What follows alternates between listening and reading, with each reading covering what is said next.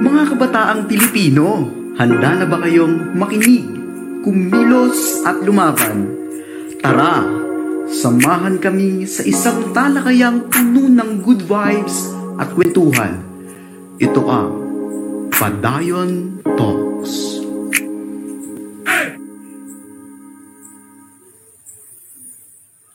Mabuhay! Magandang gabi, magandang tanghali, magandang umaga sa inyo pong lahat. San man panig po kayo ng mundo naroroon. Yes, um, finally may podcast na tayo mga kapwa kabataan, pag-asa ng bayan, mga Pilipino. Ito po ang Padayon Philippines. Ngayong episode na ito ay pag-uusapan natin ang genesis ng Padayon PH gusto po namin na sa first episode na ito ay maiparating po namin sa inyo ang misyon ng aming organisasyon. So Padayon Philippines is a youth-led organization in the country that advocates for good governance, social responsibility, and sustainability. We officially established the organization way back May 1 this year. So bagong-bago pa lang po ang Padayon Philippines at nagsimula po kami as a student political organization sa University of Batangas. At mamaya po ay makikilala nyo yung mga kasamahan natin dito sa Padayon Talks. So, unahin na natin ang Deputy Director ng Padayon Philippines. Yan. Kailangan, ang sabi ko sa kanila, um, good vibes lang tayo. Of course, sorry, nakalimutan ko pala muna na magpakilala sa inyong lahat, sa ating mga future listeners. Ako po si John Carlos Miguel Maratalia. I am JC, um, the Executive Director of Padayon Philippines. And having said that, the floor is yours now, Deputy Director. Ayan, magandang, magandang, magandang umaga, magandang tanghali, magandang gabi po sa ating future listeners sa ating podcast. Ako po si Marie Daniel Tevis Kabatay Danseco. Oh, you can call me Mai po in, uh, in the following uh, podcast po. I'd be Mai. And I am the Deputy Director of Padayon Philippines. So, I am a fourth year um, college student from University of Batangas and I am currently taking um, Bachelor of Arts, major in Political Science. So, ayun, I'm very excited with this ano um stream of our podcast kasi it is a major um step for us bilang isang uh, organization. Ano, yeah, sana in in this kind of platform we can, you know, talk about everything and anything under the sun and under the moon, di ba? Ayun. So, yun lang. Um, muli, ako po si Mai from Padayon, Philippines and um, let's hear it from our um, Miss Jaina.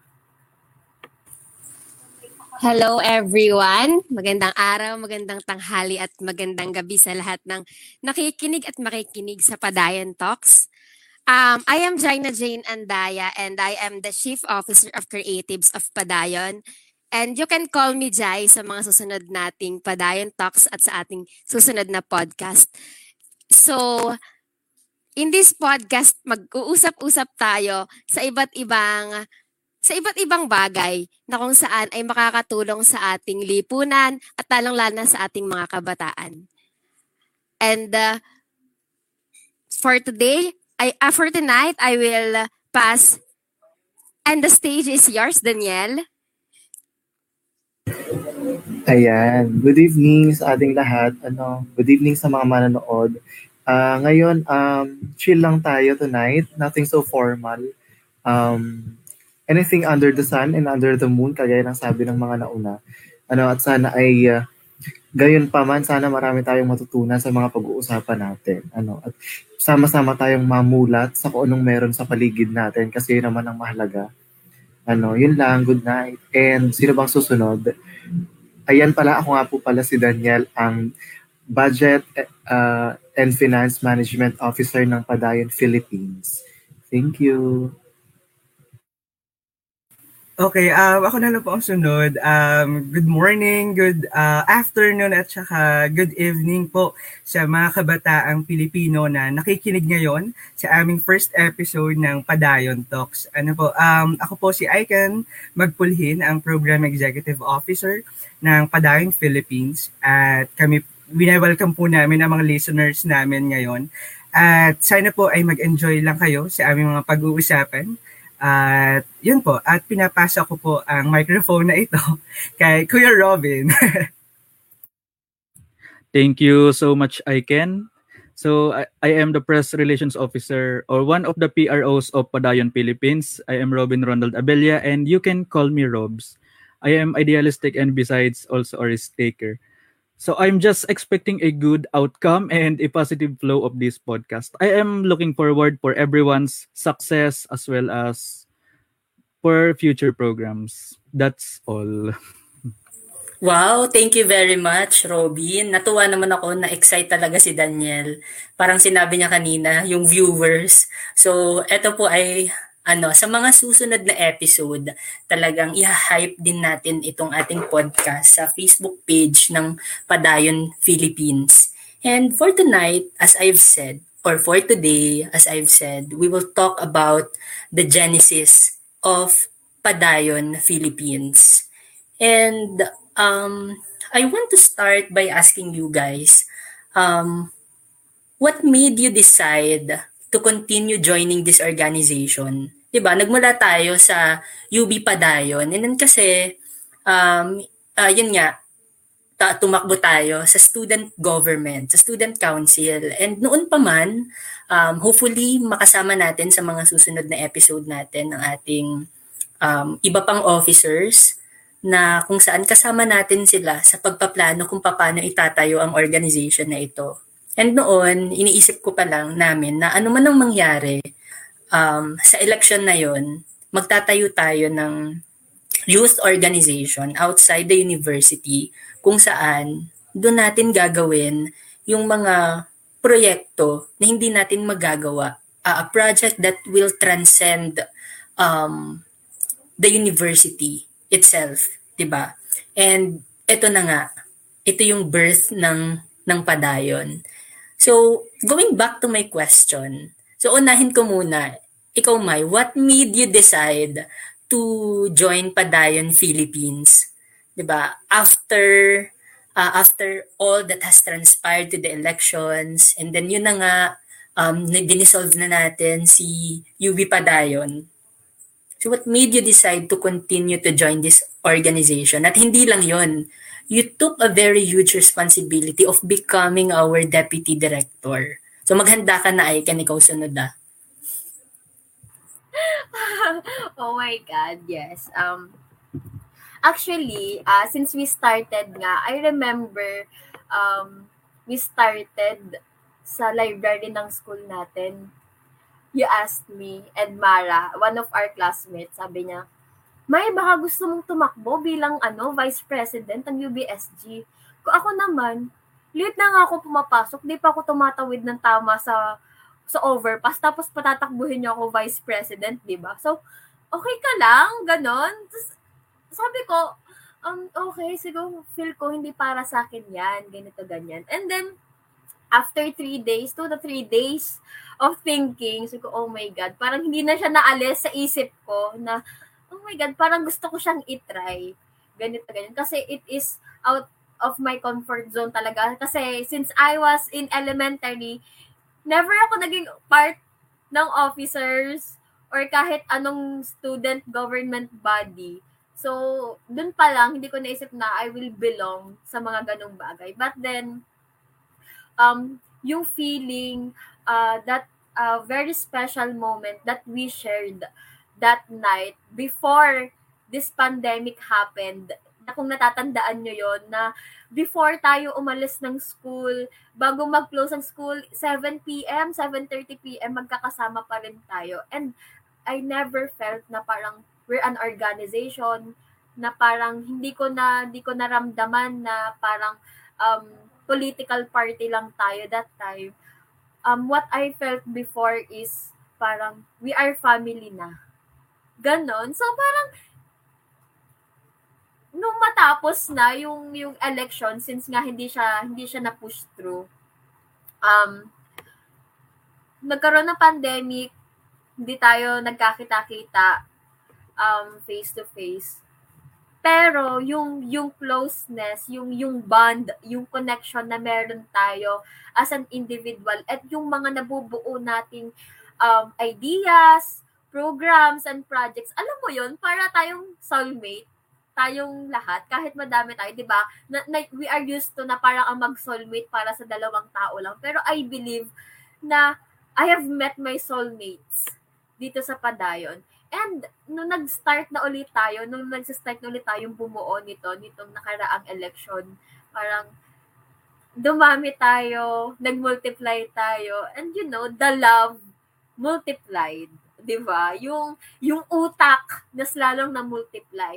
And um, being one of those people na simula sa simula, sa library pa lang, gabing-gabi, na afterwards kakain ng pares, di ba? Our Pares Chronicles.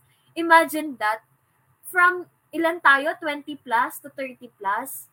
Ngayon, nasa 70 plus na tayo and ang dami pa ang gustong sumali sa padayon. So, um, nakaka, parang hindi ko na kayang umalis sa group na to, even sabi ko nga kay na JC, pag namatay ako, ilalagay ko talaga Padayon Philippines sa lapid ako, hindi ko siya patatanggal. Kasi, yun nga eh, you, you are one of those people um, who motivates me, nakapagpakita sa akin kung para saan ba ako, ano ba yung path ko, di ba?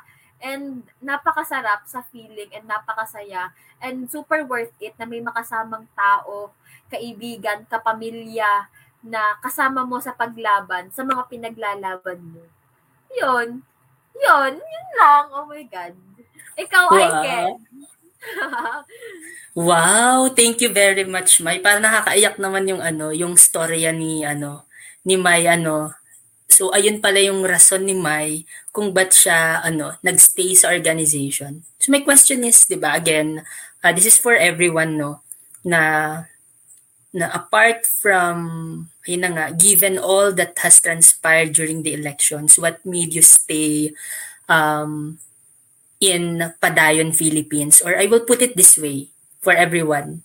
How do you remember our genesis as, as an organization or as a family? Yan. Kasi napakaganda eh ng ano, nung sinabi ni Mai. Talagang ikinwento niya um, from that certain duration yung ano yung yung dahilan ng pagstay niya, 'di ba? Parang na-summarize talaga. So, ayun, let's put it that way. Yung how do you remember our genesis as an organization? Or I would say as a family. Go ahead, Aiken. Okay, um, Kuya JC, before yung sa Genesis, doon muna ako sa What Made You Stay. So, what made me stay ba sa Padayon, Philippines after the elections? Um, simple lang yung answer ko. Siguro ano, um, kasi same yung principles at ideals na um, alam mo yon yung sinusunod ng padayon dun sa mga ideals ko rin. So, ito yung perfect na organization for me. Although hindi tayo perfect, pero for me, ito ay um, organization ng mga kabataan na maiisa ang puso. Ayun na yung magsilbi. At I will forever be grateful na part ako ng Padayon Philippines kasi ito yung nagbukas ng mga doors of opportunities for me to really serve not only uh, the campus but also the the Batangas province. And alam mo yon um, mga simpleng bagay na may malaking impact for our community. At yun yung maganda dito sa Padayon Philippines. Ano po, uh, pinapalakas din talaga natin yung mga kasamahan natin dito para nag extend siya dun sa mga community na, na meron tayo. At doon naman po sa question ng Genesis kung paano ko na tatandaan, um, tanda-tanda ko yun, nasa tapat tayo ng flagpole ng, um, ng building natin, ng cash building. Tapos, tinipon nyo kami, parang tinawag nyo, tinawag kami ng president ni Executive Director JC at ni Ate Mai at ni uh, Ate Ivy that time. Parang kakatapos lang namin mag mag PE class. Tapos parang sabi nila, parang interested ka ba na mag-join? Pero that time, um, sa larangan po ng leadership sa lahat po ng nakikinig ngayon ay parang ako ay sukong-suko na. Di? Parang natatandaan niyo po ba? Parang, Kuya si ate, may, ay, ayoko po. Kasi sinabi ko po sa sarili ko na hindi na po ako sasali sa mga ganyan. so, pero, bakit nagpapatuloy? Um, naniniwala ako na um, destiny siya na parang dito dito dito talaga yung track ko na kahit ano yung ga, kahit lumalayo ako dito pa rin ako dinadala. So thankful ako sa mga pioneer members ng ating organization sa na nagtitiwala sila. Yun ang maganda kasi talaga dito sa Padayon na nagtitiwala sila dun sa skills at saka sa mga um, kakayahan ng um, ng mga kasama nila at yun yung maganda sa isang organization na magtiwala kayo na kaya nila. At yun yung thankful ako na thankful ako na naging part ako ng organization na ito. Yun lang, Kuya JC. Okay, at ganun din kami. We're so thankful and blessed to have you guys in Padayon, Philippines. Dahil talagang kayo yung ano eh, yung living proof na tayo ay ang mga kabataang Pilipino ay maipagmamalaki din naman talaga. Okay. Kuya Robin, Okay, so it's my turn pala. And regarding naman doon sa tanong, what made you stay in Padayon PH? My answer there is simple. It's because of that feeling or the passion and willingness to serve. And how can I remember our genesis? Well, naalala ko yung ating humble beginnings nga noon sa UB. Kung paano tayo inaabot ng gabi sa library, gaya ng nabanggit ni Mai. Tapos uuwi ng bahay, eh ano, parang tayo na lang yung natira sa school. Akala mo tayo ang magsasara ng school, tayo yung guard. Pero ever since our ano nga, yung reorganization nung inestablish na natin as Padayon PH, ano yun, talagang nagbukas nga siya ng maraming doors of opportunities and chances. Mas nakilala tayo outside.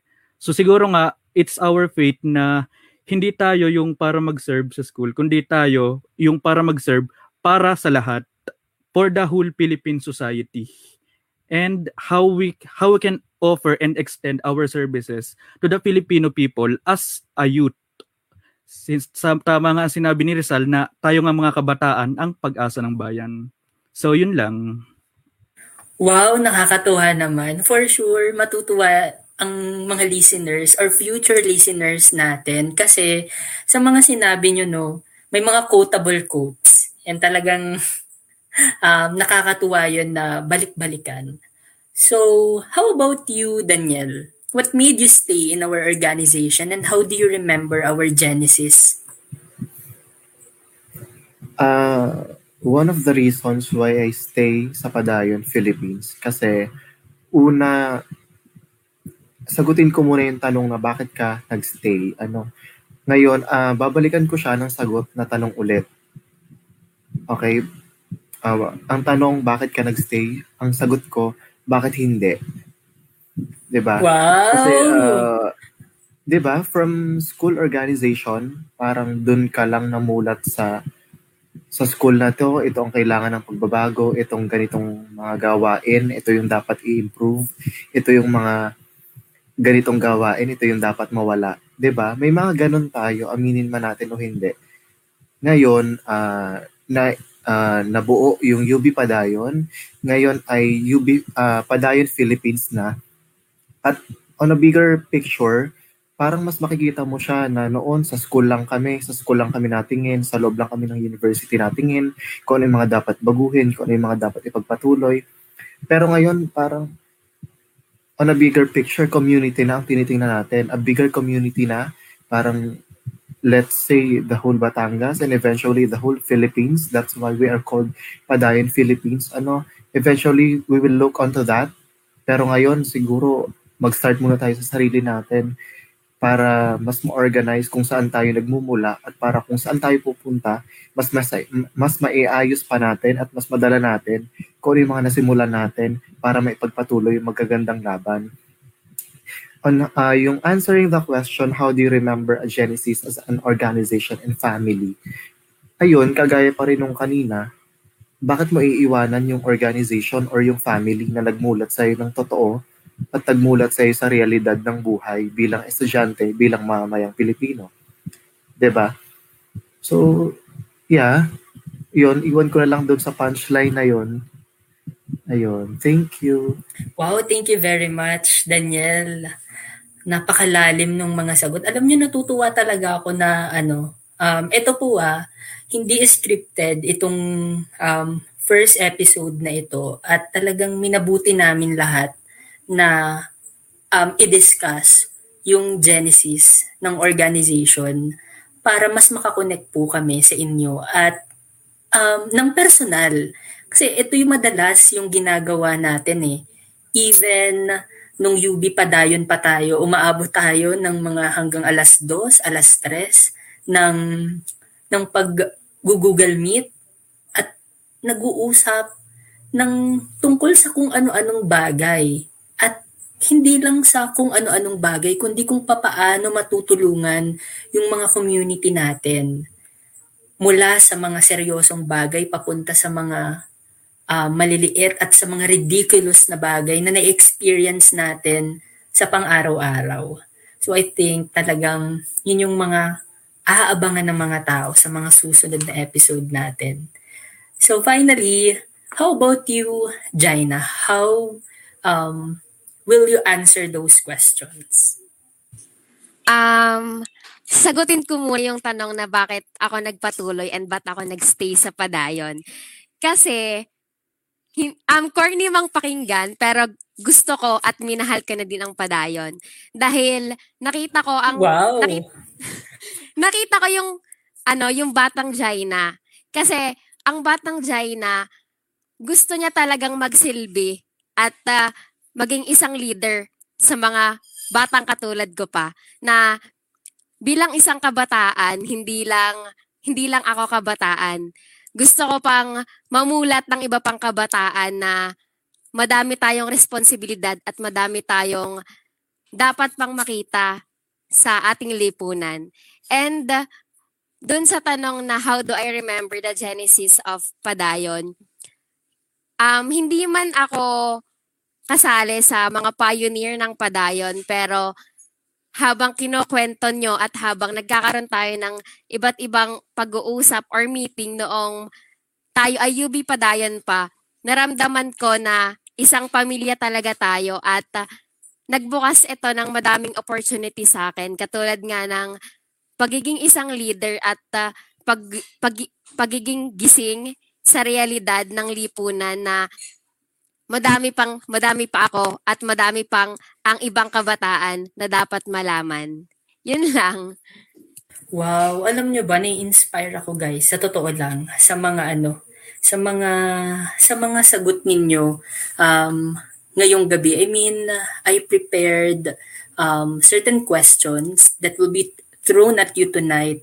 Pero merong mga ilan sa mga itatanong ko na nasagot nyo na. So, uh, feel free ah, guys to react para hindi sobrang um, parang ako lang yung magsasalita, ganyan. So, maganda yung meron tayong ano, may interaction, no?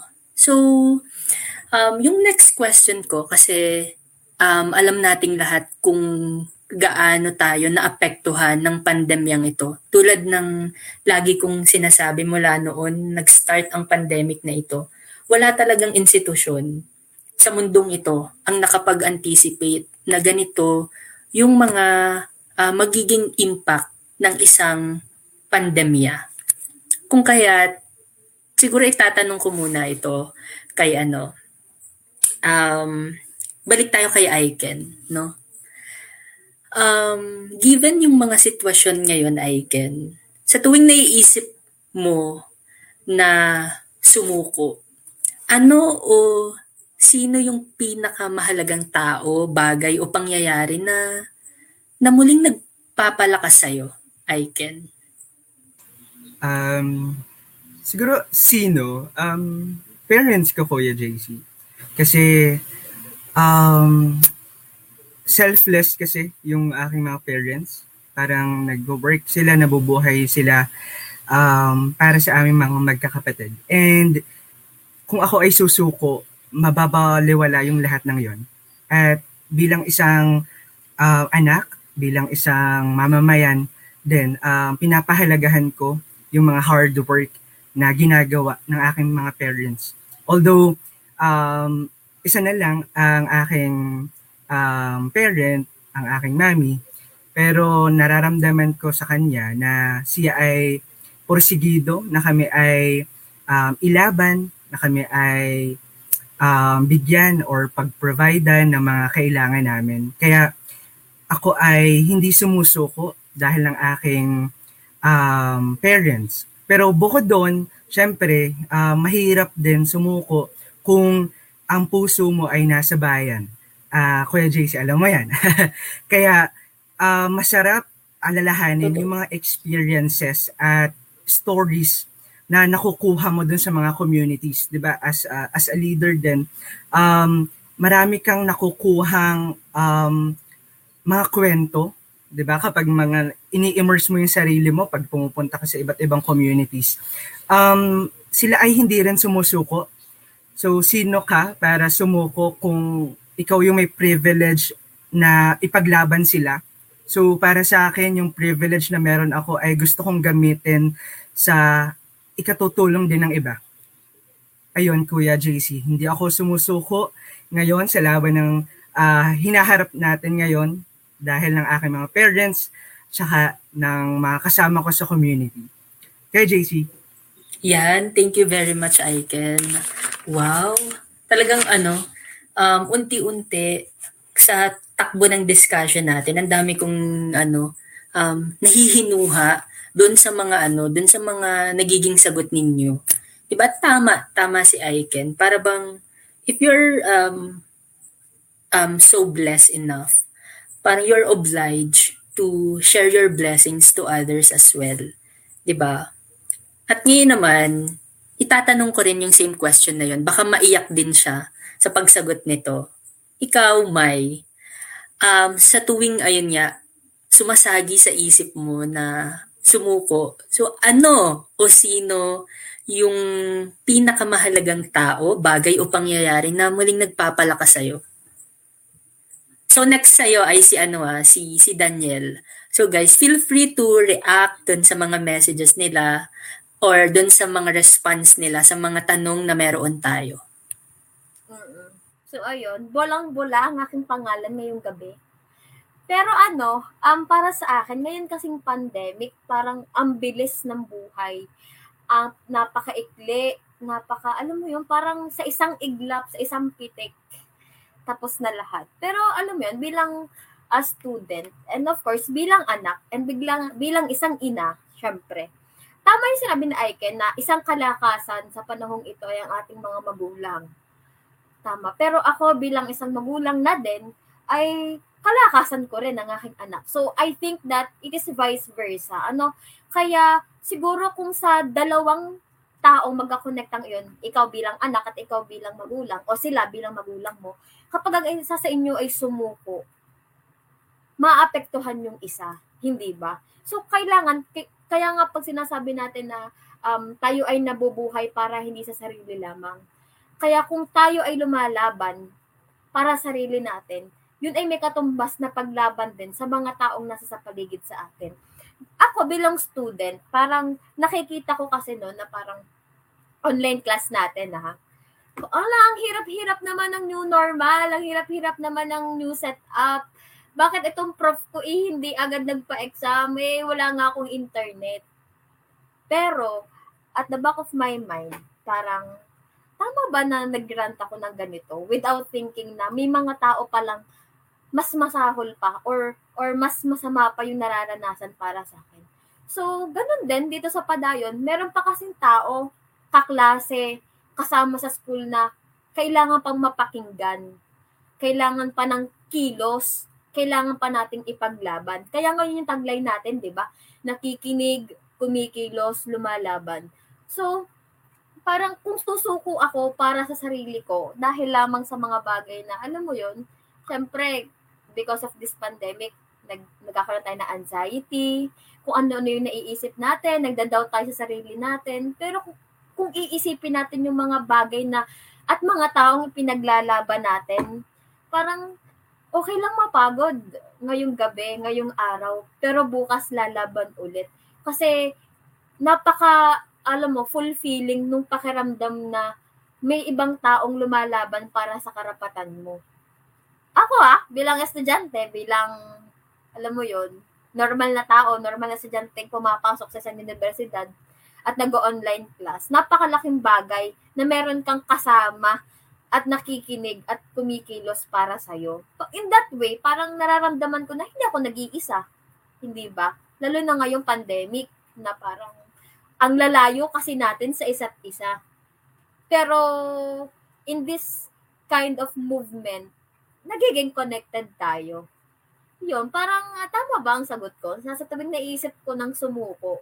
Ano ba yung pina pinakamahalaga siguro ay hindi tao, bagay o pangyayari. Siguro i um ang nakakapagpaano sa akin yung action ko siguro.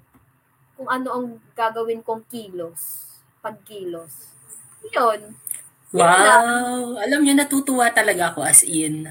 Kasi um, very inspiring and insightful yung mga nagiging sagot ng ano ng bawat isa sa inyo. Ano, at for sure makaka-relate yung mga tagapakinig natin. At kanina pa na naiiyak na daw siya. At feeling ko excited din siya na sagutin yung same question na yon. Daniel, ikaw. Ako, uh, maiba dun sa sagot ng dalawang nauna. Parents. Alam mo, ibang-iba talaga. Hindi, syempre. Syempre, ikaw, uh, ako parents, bukod sa parents, syempre yung sarili ko. Uh, sarili ko kasi at the end of the day, all I have is ako lang, myself. 'Di ba? Paano ka babangon kung ikaw sa sarili mo, hindi mo pinipilit, hindi mo kinakayang bumangon, 'di ba?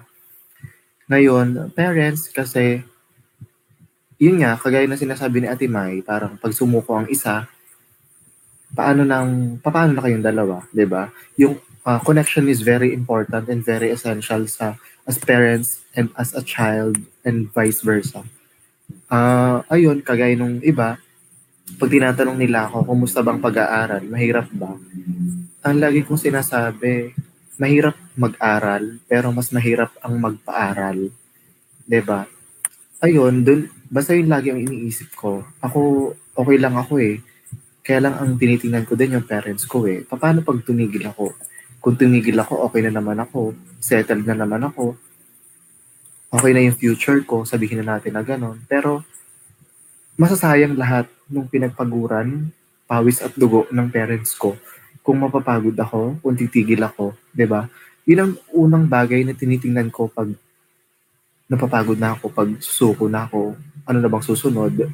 Kailangan ko pa ba talagang bumangon? Kailangan ko ba ba lang talagang, alam mo yun, mag-move forward? mag-aaral pa ba ako or titigil na lang kasi ang hirap ng sitwasyon ngayon. Yun nga eh, mahirap ang sitwasyon ngayon tapos ang daming problema. Tapos titigil ka. Eh di ba lalong problema yung gagawin mo? Kung mapapagod ka, pwedeng mapagod pero bawal sumuko. Ano, tuloy lang. Hindi lang naman ikaw ang napapagod. Marami naman kayong magkakasabay na papagod. At sabay-sabay din dapat kayong, alam mo, uusad, magpapadayon sa buhay. Ano, yun lang, kay JC. Yes. Ang ganda rin ng ano. Talagang itong mga kasama ko, ano ba, mga kandidato ba kayo sa ano? Sa mga pageant? Or ano? Kasi, ang ganda-ganda talaga nung ano, nung mga uh, lumalabas sa puso nyo. Feeling diba? election ulit. Napaka-feeling Oo, ano ba kayo? Ba kayo? Kasi alam niyo kayo, JC, sa inyo lang Oo. kami nagmana. Ah, Palusot pala. pa. Palusot pa. Pero as in, talaga, kanina pa masakit yung, yung ano ko, yung mga labi ko sa pagngiti. Kasi, um, bakit ako nangingiti? Although mabibigat yung mga binibitawan yung mga salita, pero kasi doon lumalabas yung tunay na kayo. At yun yung purpose ng podcast natin na ito. 'di ba? Yung mas makilala kayo ng personal at yun nga eh, kung ako hindi ko kayo kilala, tapos napapakinggan ko lang yung mga sagot ninyo doon sa mga tanong ko. talagang makaka-relate ako. At saka iba't ibang punto de vista yung binibigay ninyo eh. Um, na atake doon sa iisang tanong. So ngayon, feeling ko nagko-contemplate na rin yung dalawa o dadalwa na lang kayo ah. So, unahin ko na muna yung babae. Okay, Jaina, ikaw, ano naman ang gusto mong idagdag? Anong entry mo? Anong entry mo? Oh, sige. Iba ang entry ko. Um, Okay. ano, um, ang sa akin naman ay, ang future Jaina. Kasi, Oh, okay. ang fu- future Jaina kasi, alam ko na, si present Jaina may magagawa na ngayon. Pero alam ko na si future Jaina, mas madami pa at mas madami pang magagawa kaysa sa present Jaina. Hindi naman sa binabaliwala ko kung ano ang present Jaina ngayon or ang, ang mga kayang gawin ni Jaina ngayon. Pero naglulook forward ako sa kung ano pang magagawa ko in the future. Dahil um, hindi pa man, dahil hindi pa ako kontento sa mga nagagawa ko. Alam ko na madami pa akong magagawa at ah, pagdating ng panahon na yon, alam ko na mas magiging proud ang mga taong nakapaligid sa akin at alam ko sa sarili ko na mas magiging masaya at mas magiging kontento ako. Yun lang. Wow, thank you very much. Um, Jaina, syempre papatalo ba naman, last but definitely not the least, Kuya Robin. Um, to be honest, I am actually thankful and grateful that I met you guys and for becoming part of my journey. Although I am open naman to everyone and willing to help, kayo yung ano eh nagpatatag sa akin na magpatuloy sa buhay at laban lang na laban. Kasi ang dami nyo nga naibigay na opportunities at iba nga yung pakiramdam na merong tao na malalapitan mo sa tuwing may problema marami pa tayong pangarap at gustong patunayan and we all want to leave a mark and legacy in our lives while we're here on earth. So to our listeners, ipagpatuloy nyo lang ang buhay because we never know that tomorrow may be our big day to rise and shine. And there ends my answer. Wow! Para talagang ano, um, pinaghandaan ni Robin yung kanyang ano, isasagot. Siyempre, pinakahuli na eh. Siyempre, yung may entry siya. But, ba? oo nga. Parang Wait lang, papakila, wait pa, wait lang. tatakbo. Tayo eh, pag-graduate na Robin, ha, huwag kayong ano. So, syempre, Ay. napapakila. Pag-graduate Iiwan ka nyo pa na rin. kami. Pero dahil ikaw ang ano, totoo yun, no? Totoo yun. Maganda na ano, natutuwa ako na mabibigyan ako ng pagkakataon na muling balik-balikan yung ano, yung first episode natin na ito. Dahil ito yung magpapaalala sa akin na itong ikalawang ah, pang ilang tanong ko na ba ito sa inyo na parang pangalawa.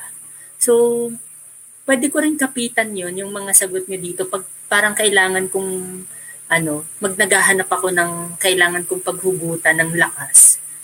Kasi talagang ano siya eh, iba-iba yung mga atake. So, eto yung susunod kong tanong na unang sasagutin naman ni Robin. So, tonight, may mga hypothetical.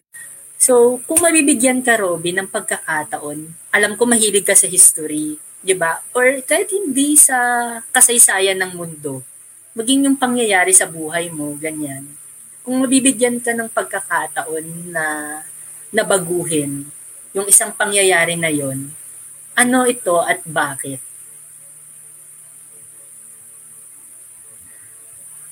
So with regards to that question, I will answer that academically base sa Philippine history.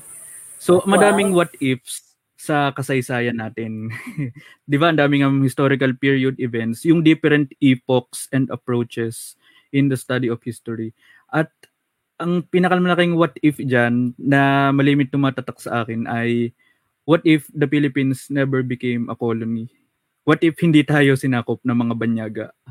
na what if tayo nanatili as an independent nation but for sure marami diyang magpop up na iba't ibang answers or opinions regarding it dahil hindi lang naman Spain ang may karera do- during that time kung sino ba ang pinakamarami dapat masasakop sa mundo o yung mga colonies nandiyan din naman ang UK o mga ang British Empire ang French ang Germans at ang mga Portuguese.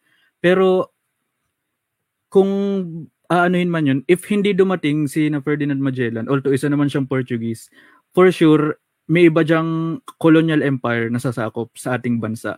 At hindi pa rin maiiwasan o ika nga it's inevitable. Parang talagang nakatadhana na yung bansa natin na meron diyang sasakop at magkakaroon ng foreign influence.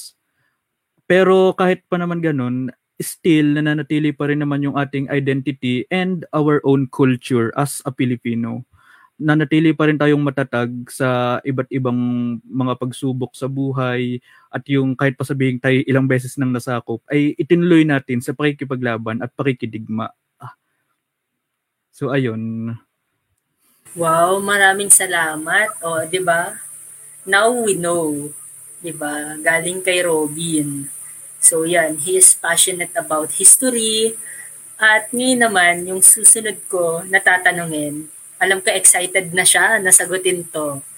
Okay, Daniel.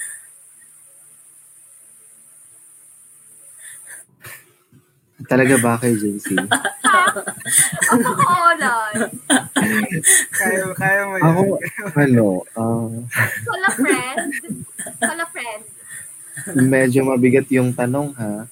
Mm, Kahit hindi sa Pero- kasaysayan, yung Ano na lang, anything yung- na pangyayari sa buhay mo, ganun. Kung meron ka, at least one na gustong baguhin, ano yon At I concur dun sa sinabi ni Aiken na bawal sumagot, no? Um, I, uh, actually, may ano tayo, eh, may may ano may chat box. So bawal sumagot ng wala po kasi kung hindi nangyari yon hindi hindi ako ito ngayon.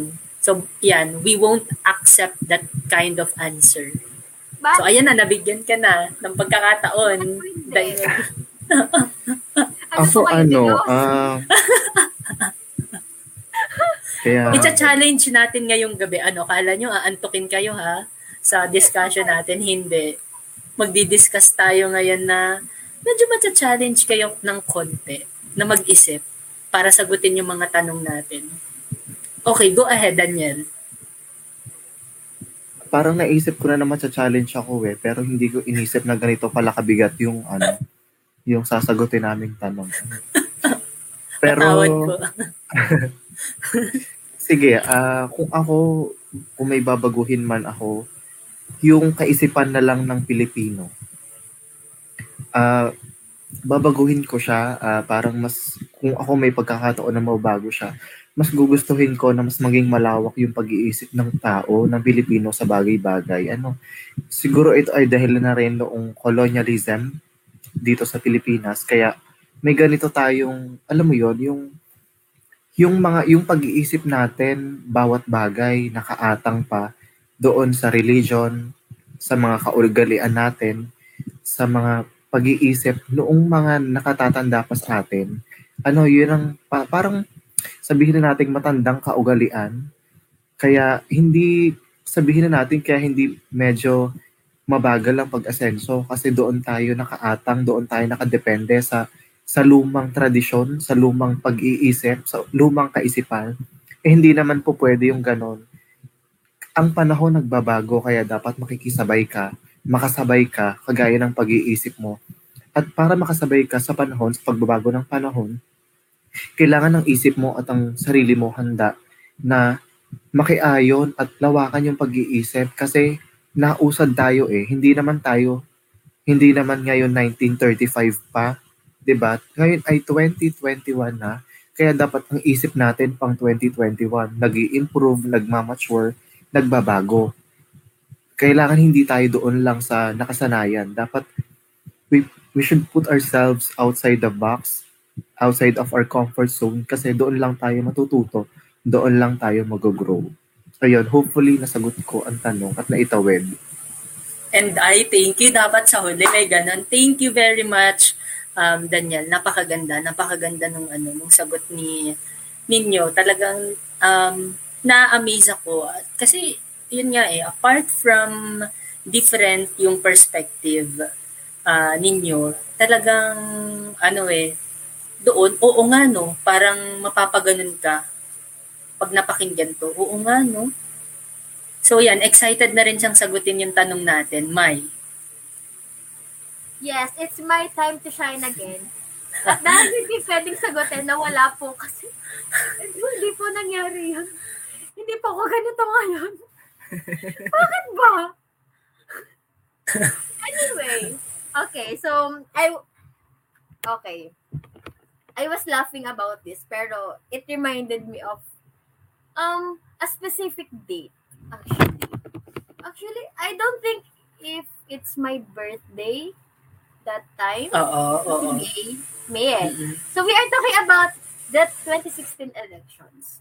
So kung meron man akong isang pagkakataon na dapat baguhin, is, okay, ah, hindi ako magiging specific, pero I wish I was more critical about what I am um, voting for. Kasi, alam mo yun, parang, wait lang, kasi step back muna sa mga nangyari na hindi porket popular, na hindi porket mas maingay yung pangalan niya, na just because sa tingin natin mas malapit siya dun sa tao, eh, he is the perfect fit for Mm. that position. And I wish na hindi ako DDS that time.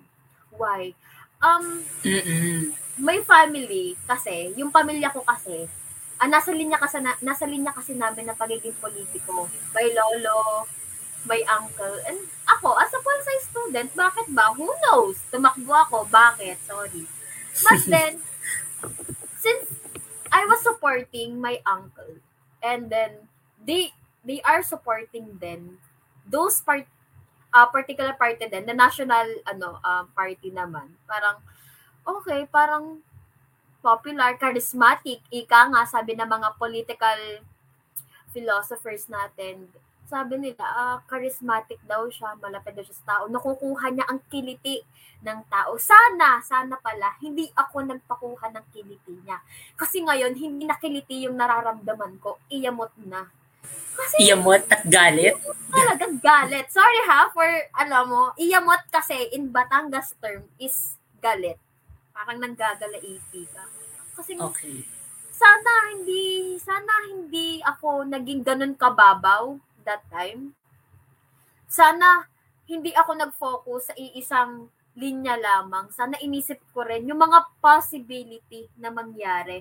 Ano, sana um, nagkaroon ako ng thorough research. Kaya sa susunod pong eleksyon, alamin po natin ang bawat um, tatakbo sa posisyong napakahalaga para sa ekonomiya at ikagaganda ng ating bansa. Why?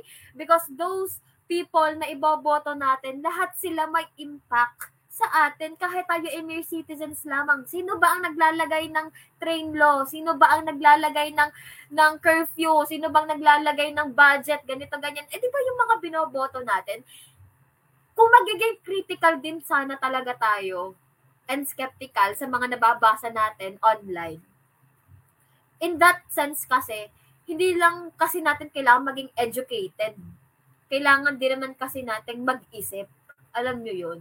Kasi makikita natin, ang kahit professionals na talaga, ang lumalaban ano, sa mga pages. Ano, makikita natin yung mga nagko-comment na DDS, ha? Talagang mga professionals mo talaga like, what? Kaya hindi ko talaga makikita, hindi ko rin talaga masasabi na it is based talaga sa kamangmangan. Nasa paniniwala talaga yun ng tao. And yon to give you my final answer, I wish na hindi ako DDS that time and I wish na sana um, nag-isip ako that time. Yun lang. Sorry for the term na nag-isip, pero sorry talaga, hindi talaga ako nag-isip that time at inuna ko ang emosyon ko bilang babae. Bakit ba? Sorry. Na nahumaling ako sa charisma niya. Eh ano ngayon ang charisma niya? Pinapainit tuloy ang ulo ko. Anong gagawin ko? O, eh, walang magagawa. Let's vote for the betterment of the Philippines in this coming elections. Yun lang ang masasabi ko. Drop mic. Sorry. Wow. Drop. Wow. Wow. Grabe yung sagot niya. Oo.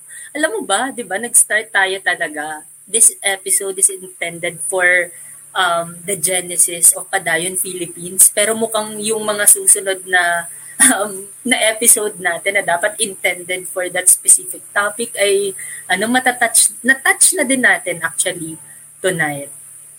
How about you, Jaina? Paano mo susundan 'yon? Nakaka-pressure naman, Ate Mai. Nakaka nape-pressure din ako sa pagtawag ni Kuya JC. Pero ako, parang ang random ng pagtawag. So, nape-pressure ako. Nag, nagko-contemplate na ako kung anong isasagot ka talaga.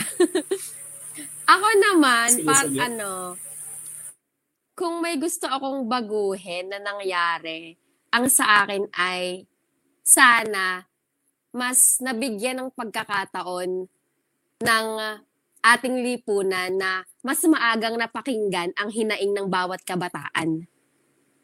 Kasi napapansin ko na etong generation lang natin, parang dito, dito mas nag-focus ang mga kabataan na ilabas ang boses nila na kapag pinagsama-sama ang boses ng kabataan, mas magiging malakas na hiyaw para magising ang dapat magising at uh, matauhan ang mga dapat matauhan.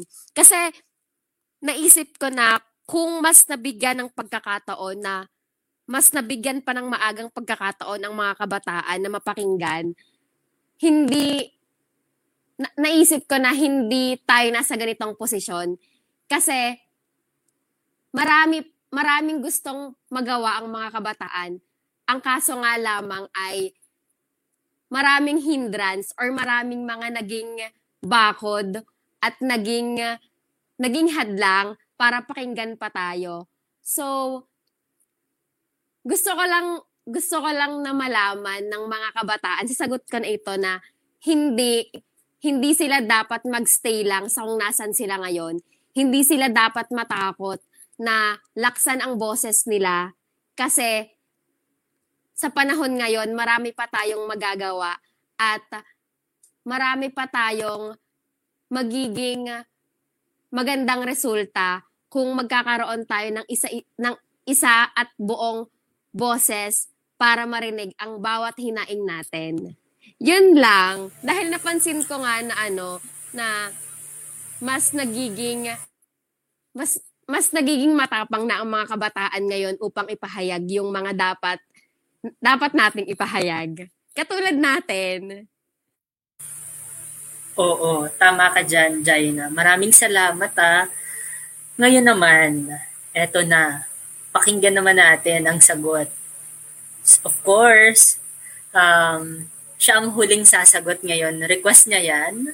So the floor is yours now, Aiken. Okay. Ako pala hula. Akala ko si Kuya Robin. okay. Siya, medyo- siya ang una, Aiken. ano ka? Okay, so kaya pala. Okay, nag-expect ako Kuya Robin. Pero, ayun, ang atake ko po ay personal kasi medyo political na nga yung kanina. Pero ito po yung personal. Um, ang tanong ay kung mabibigyan ng pagkakataon na baguhin ang isang pangyayari.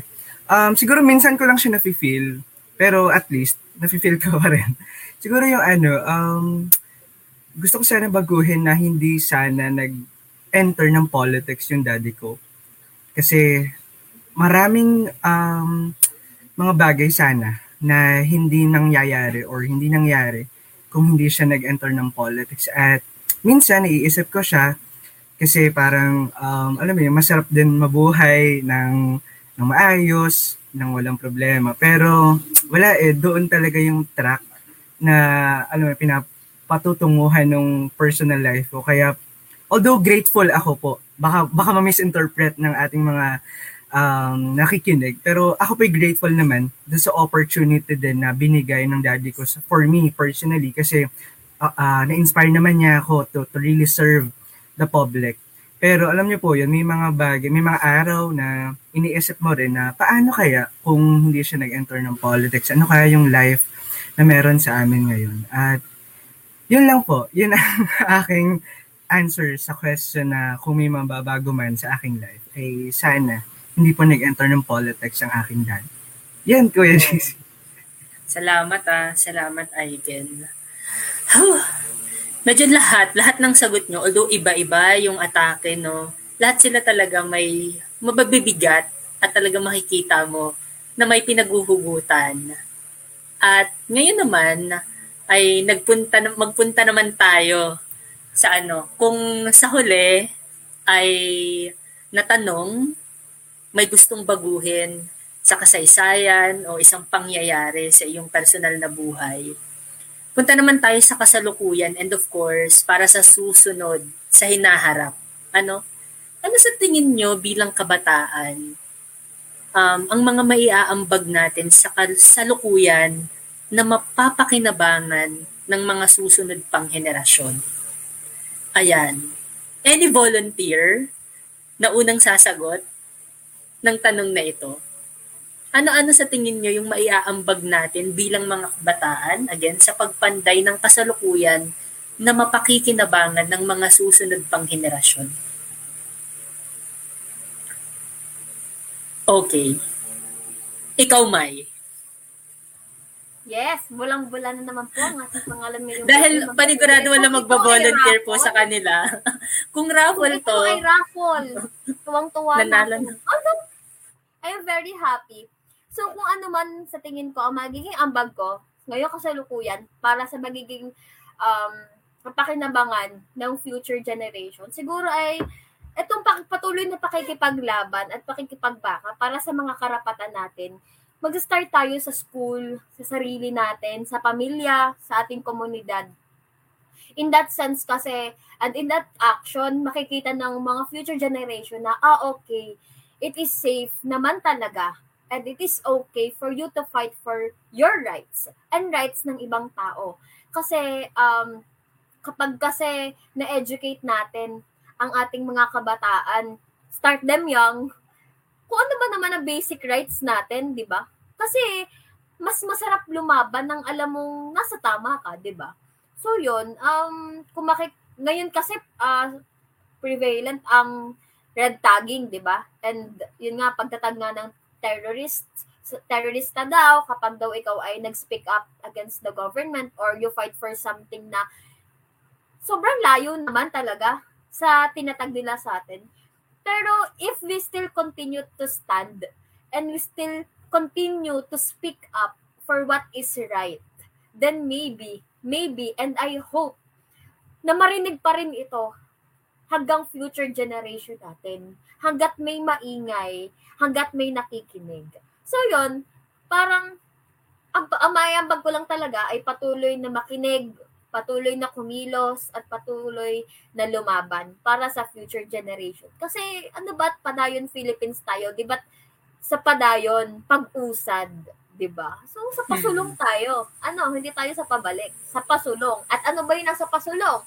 Ang ating future, ang ating future generation, future padayon babies. O, di ba? Yun lang. Patuloy na makinig, patuloy na kumilos, at patuloy na lumaban. ayan, nasagot na. Medyo Nasagot parang niya, di Big ba? brother, big brother, ano ba yan? Oh, parang gustong sundan ni Jaina yung ano eh, yung Oo nga. Parang Yung sagot Jaina. mo. Oo. Hindi magbo-volunteer talaga ako talaga. Ah, Sumasagot talaga ako kay Kanya Ate Mo. dito. yes. Kasi, baka may, baka masagot niyo na kapag hindi pa ako sumagot.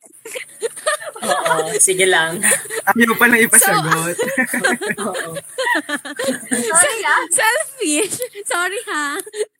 Ang akin naman ay ano, um, siguro ang, ah, hindi siguro, ang may itulong pa natin, ang may itulong pa ng nating mga kabataan o ng katulad kong kabataan para sa mga susunod na henerasyon ay ang pagiging isang pagiging isang tulay para mas magising pa ang mga taong nakapalibot sa atin para maging mas open pa sila sa mga kung ano pang pwedeng mangyari.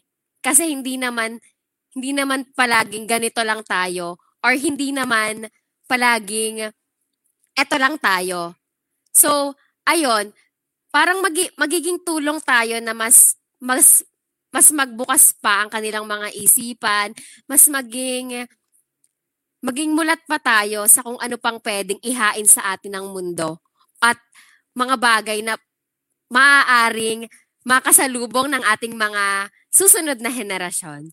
Yon, ayun ang aking sagot. Ayan. So maraming salamat, um, Jaina. Talagang inunahan. Inunahan sa pagsagot yung mga kasama natin. At ngayon din, um, sa first episode natin ay makakasama natin ng isa sa founding members ng Padayon Philippines. So ayan, magpakilala ka muna, Inigo, sa ating mga listeners bumati ka muna sa kanila. Yan. Hello, good evening po.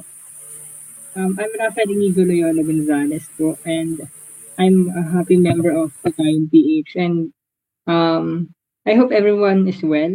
Ano, alam kong napataas ang cases ng COVID-19 sa ating bansa but ano, stay inside, stay connected with your friends, and make Padayon PH as one of your ano stress relievers and uh, finding of motivation ano? So itong samahan na to ay talagang isa sa mga nakatulong sa akin na meron pa palang pag-asa na may makakatulong pa pala tayo sa ating mga kapwa kabataan, kapwa Pilipino kahit sa ganitong ano setup. Ano? Yun lamang po.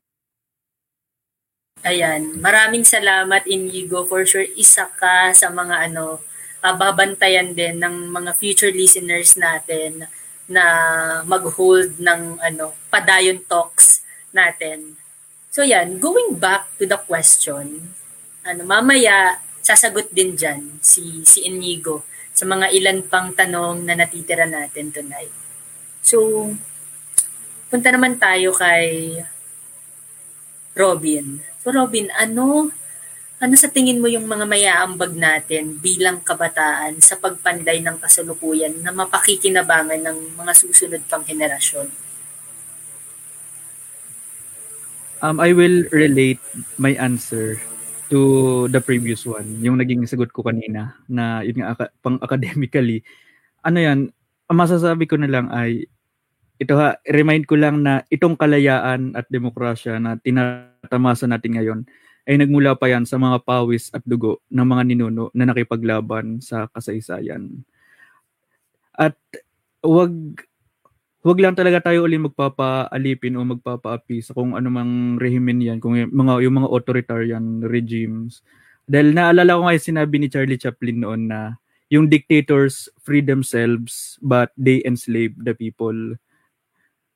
Parang dahil alam naman natin kung babalikan ng kasaysayan kung ano yung naging ending ng mga yung mga dictatorships or authoritarian regimes sa history katulad na nangyari sa Nazi Germany, ang Soviet Union, Imperial Japan, etc. So yun lang ano, pangalagaan natin at sana yung mag-preserve yung seeds of freedom and democracy. Okay. Thank you very much, um, Robin. Okay, next. I can. Bolado wala. okay, um, Yes. ang masasabi ko po, ang answer ko po sa ambag ay magpa-organisa. So sa lahat po ng mga kabataan na nakikinig po ngayon sa ating podcast, ang maiaambag po natin ay magpa-organisa. Lalo na po dito sa Padayon, kayo po ay welcome na welcome na sumali sa aming organisasyon. At alam niyo po yun, ang core po ng Padayon ay ang makinig, kumilos at lumaban. At doon muna tayo sa pakikinig. At yun yung magandang ipasa natin sa next generation. Yung makinig muna tayo. Ano ba yung uh, sinisigaw ng ating mga kasamahan sa community? Ang sinisigaw ba sa kasamahan ng sa kasamahan natin sa community ay Dolomite? Ang kasamahan, ang sinisigaw ba ng mga kasamahan natin sa community ay mga lockdowns? Yun ba ang mga sinisigaw nila? So yun ang importante na malaman natin, matuto muna tayo makinig kasi hindi natin alam ang lahat. Yun ay isang fact, hindi siya myth at hindi natin alam ang lahat. At ang importante ay malaman natin mula mismo doon sa kasamahan natin yung mismong issue na kailangan nating bakahin. Tapos, pagkatapos nating makinig, tsaka tayo kikilos. Tsaka doon papasok yung ating uh, pagsasama-sama, kikilos tayo, at kung sa huli, eh, kung kailangan ipaglaban ito sa mga legal na paraan, eh, gagawin natin. At yun ay paglaban. So, ayun, um, ano ba yung magiging abag natin? Magpa-organisa po kayo sa mga organisasyon at makakatulong ang pagkakaroon ng koneksyon sa iba't ibang aspeto ng um, issue ng Pilipinas, ng bansa, ng mundo sa pagkakaroon ng ambag. Ano, uh, ang ambag, walang walang standard ambag, mga kabataan. Kung ang simpleng pag-share, simpleng pag um, um, pag-post sa Facebook ay wala pong problema 'yon. Yun po ay isang ambag sa lipunan. Yun po ay isang kilos. Kaya magpa-organisa po kayo. Tayo po ay sama-sama makikinig, kikilos at lalaman. Wow, Okay, may call, may call to action agad. I mean, alam niyo yun, yung mga ano, ah parang nade-debunk na lahat ng mga tanong ko dahil nasasagot niyo na talagang lahat. But um, anyway, maraming salamat, Aiken. How about you, Daniel? How would you answer that question? Ah, sige. Ah, ako bilang kabataan, mas maganda siguro kung mas makakatulong tayo kung mapapanatili natin na sa sarili natin at mahihikayat natin yung iba na tayo ay maging dilat at maging mulat at merong boses doon lam hindi lamang doon sa mga mali kundi doon sa mga kailangang ipagpatuloy at kailangang baguhin. 'di ba? Kasi kagaya ng sinabi ni Ate May kanina hanggat may nag-iingay merong siguradong nakakarinig sa'yo. Hanggat ginagamit mo ang boses mo siguradong may tenga na nakikinig sa'yo kahit isa lang okay na yon tama na yon alam basta ang mahalaga alam mo na hindi ka nagpapadala lang sa agos ng kamalian. Pero you are not going with the flow kasi, kasi alam mong kasi alam mong yun ang ginagawa ng marami. Pero lumaban ka doon pabalik kung kailangang balikan para maitama lang yung paraan ng pag halimbawa pagsasagawa natin ng batas at sa pagpapatupad nito. 'di ba and isa pa siguro mas maganda kung itutuloy natin yung mga nasimula ng ating mga forefathers, ng mga founding members natin, ng bawat organizations natin, yung mga nagsisimula ng magagandang gawain, ng magagandang batas. Tulungan natin sila na ipagpatuloy yun. Kasi 'di ba, halimbawa ang isang magandang gawain, bakit mo ito sisimulan? 'Di ba? Ang tanong bakit mo sisimulan? Syempre ang sagot diyan, gusto mong maipagpatuloy ito ng mga susunod pang henerasyon para hindi lang ikaw, hindi lang henerasyon mo ang makikinabang doon sa magagandang pangyayari. 'Di ba? Wala naman sigurong tao na gustong gagawin ko to kasi susunod na henerasyon gusto kong mahirapan sila. 'Di ba? Wala namang ganun eh. Ang susunod na uupo gusto ko mahirapan sila. Ang gusto natin maipaayos lahat, mas maisaayos ang kalagayan ng bawat isa. So ayun, ulitin and to finalize the answer, maging dilat at mulat gamitin ang boses at magka meron ng panindigan. Ano, dilat is mulat. Mas malalim lang na Batanggen yung term. Thank you very much, candidate number 5. Grabe. Maraming salamat sa sagot na yon. How Kuya about you? pala ako, sorry. Okay, okay, Um, babalik. Babalik doon sa, kay sa pag-organisa, kasi naalala ko Oo. yung ano, um, along the way, doon sa pag-organisa na yon na pagsali sa iba't ibang organisasyon, kasi um, naalala ko yung kay Ate Mai na may red tagging na nagaganap. And yung um, gusto ko lang i-add na parang pag na-red tag po kayo mga kabataan, ibig sabihin, you are doing a great job. Ibig sabihin, nakakarating sa kanila yung message. So, yon huwag tayong matakot. Ah, tayo ay patuloy, am- ta- tayo ay patuloy na magpatuloy. Yun lang kayo, JC. Okay, Tama! maraming salamat, Aiken. That's correct. I concur. So, ikaw naman, um, Inigo, for sure, kanina pang ano to eh, sabi ko talaga, wag ma-pressure. Pero feel ko na mamawis na yung ano, mga iba't ibang parte ng katawan nila sa dami ng mga mabibigat na tanong na actually na-inspire talaga ako dun sa mga ano naman, mga sagot nila. So parang pinipressure din si Inigo. Inigo, kailangan na-inspire yung mga tagapakinig natin. Ganun ba yun? Hindi naman. Um, gusto lang natin malaman paano mo naman um, sasagutin yung tanong na ito. No, gusto namin malaman yung perspective ni Inigo tungkol dito. Um, alam na naman siguro natin na malapit ang 2022 election. Um, um, malapit na ano, sa pagpalapit na yung ano, election, kailangan natin kilalanin ang mga tatakbo. Meron dyan yung may tunay na hangarin, meron dyan yung pampagulo lang, meron din dyan na ang hangarin lang ipang sariling uh, interest lang. So, tama yung sinabi na we should protect our democracy and we could only protect that kung magkakaisa nga tayo, kung makikinig nga tayo sa hinaing ng bawat mamamayan. Bilang kabataan, dapat matuto, matuto tayo ano, makinig, makialam, magkaisa. Yun naman talaga ang naiisip ko sa padayon eh. Um, nagkakaisa tayo for a cause and that cause is for the betterment ng susunod pang generation natin. And kung gusto natin na maganda yung patutunguhan ng ating generation, dapat sa ating magsisimula. Ano? So, pag sumali kayo dito sa padayon, you are being one of the ano members of the community na nakikinig, kumikilos at lumalaban. So, yun nga, sa pagdating ng eleksyon, sigurado ako na ano, mapolitika yan.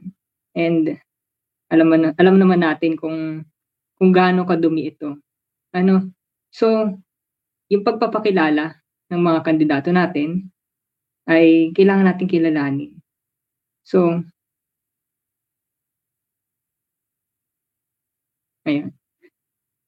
Okay. Ayan. So, maraming salamat, Inigo. So, nagbigay si Inigo ng ng highlight talaga doon sa 2022, upcoming 2022 local and national elections.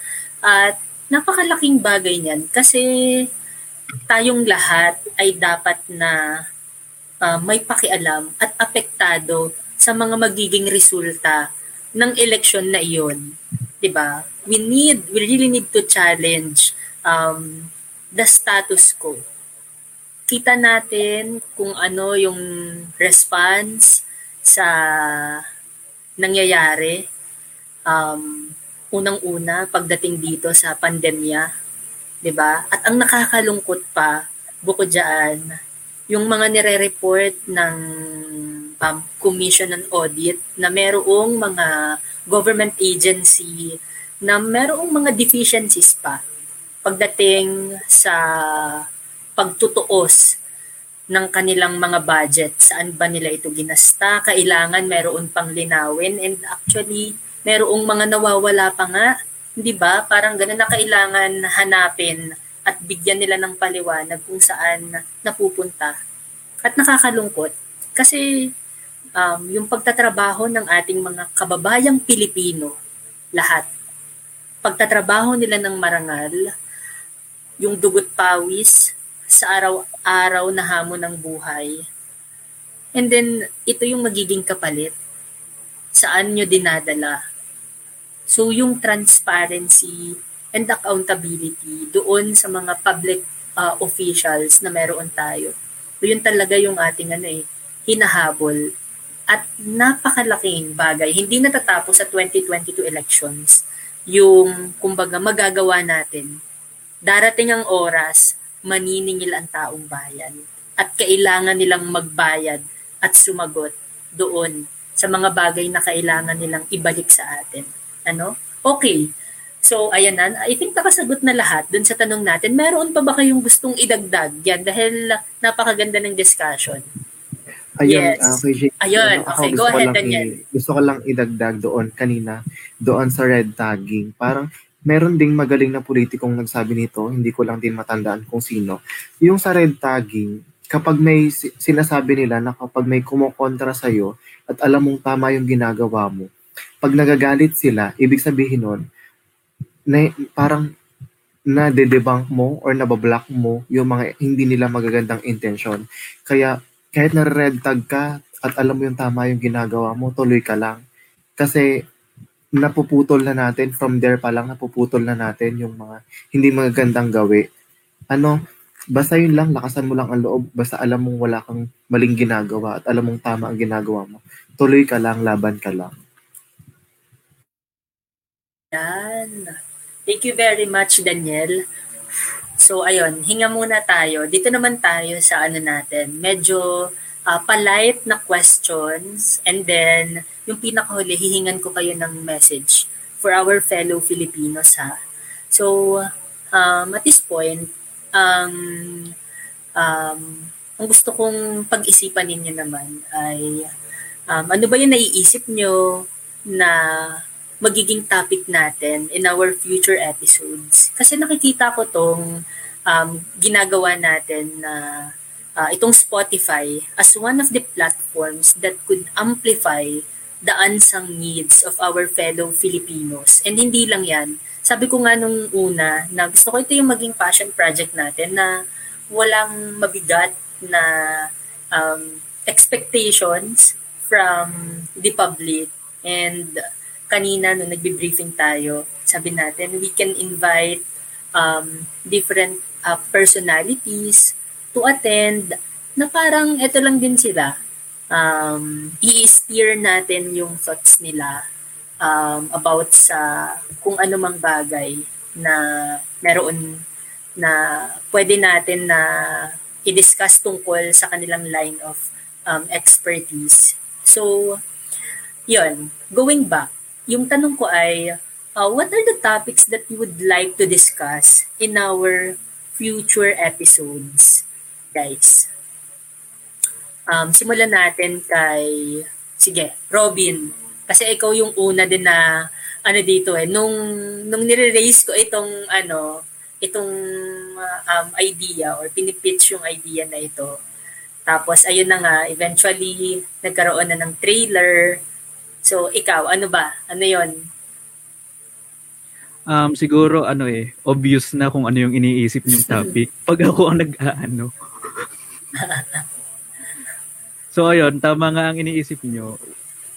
Ano, makapag-educate ng anything about history para sa ating mga listeners. At makapag-share ng knowledge o idea with regards Okay. to that topic. So, sa mga susunod na ano ah, nasasagot, walang sasagot diyan ng um, I, I expect that we will talk about good governance, social responsibility, and sustainability because definitely um, we will have a dedicated episode for those topics. Pero I want you guys to be more um, specific. Wala ba magsasabi ng love life po pag-usapan? Yung pwede yun. Love life, mga ganyan, mental health online classes, mga ganon, pwede yun. Anything under the sun. No? So next natin, um, ikaw, Aiken, ano, ano yung mga gusto mong pag-usapan na topic sa future episodes ng ano natin, ng Padayon Philippines, Padayon Talks? Okay, um, Kuya JC, siguro dalawa. Yung una ay voters education kasi parang para sa Mhm. crucial siya, lalo na't malapit ng course. Election. So maganda kung may may invite tayong uh, personality na pwedeng makapag-educate sa atin. Sino, ano ba yung mga qualities na dapat na hinahanap natin sa isang um, sa isang tumatakbo? Tapos yung pangalawa, kuya, siguro medyo personal siya. Ah, siguro yung how to ace a job interview para sa mga Oo. ano mo, yung mga kabataan na na parang naghahanap ng trabaho, na para para matulungan natin sila. So parang hindi lang to more of political thing sa Padayon Talk. So, so gusto din natin na lagyan na din ng kung ano yung makakatulong sa, sa mga kasamahan natin na kabataan. Oo, Pwede lalo na ngayon, na, oo, napakaganda ng icon, di ba? Um, yung how to ace a job interview, especially um, as far, in so far as yung current situation natin is concerned. Di ba? Yeah, Paano yes, na ba siya kuya. ginagawa ngayon? Um, Oo. Definitely, parang we can invite uh, human resource officer, Mm. di ba? So, madami Tapos tayong pwede rin ma- kaya ko yung mag-invite ng ano, um, personality na magaling mag sa public speaking. Tapos Oo. pwedeng magkaroon ng coaching, yung mga ganun. Ah, Yes. Thank you. Thank you very much, Aiken. So, ninonote ko lahat yon although we um, we have the list of topics na um, i-discuss sa mga susunod na episode. But definitely, ito, gagawin natin siya. Diba? By faith, magagawa natin siya. So, how about you, Mai? Ikaw naman. Um, I have, ano, din, I have two actually. Alright. One on the more political side, of course. Since um, rampant nga ang red tagging, um, I think maganda siya for an episode na what to do when you are being red tagged. Sig kasi ang dami natin nakikitang infographic about it.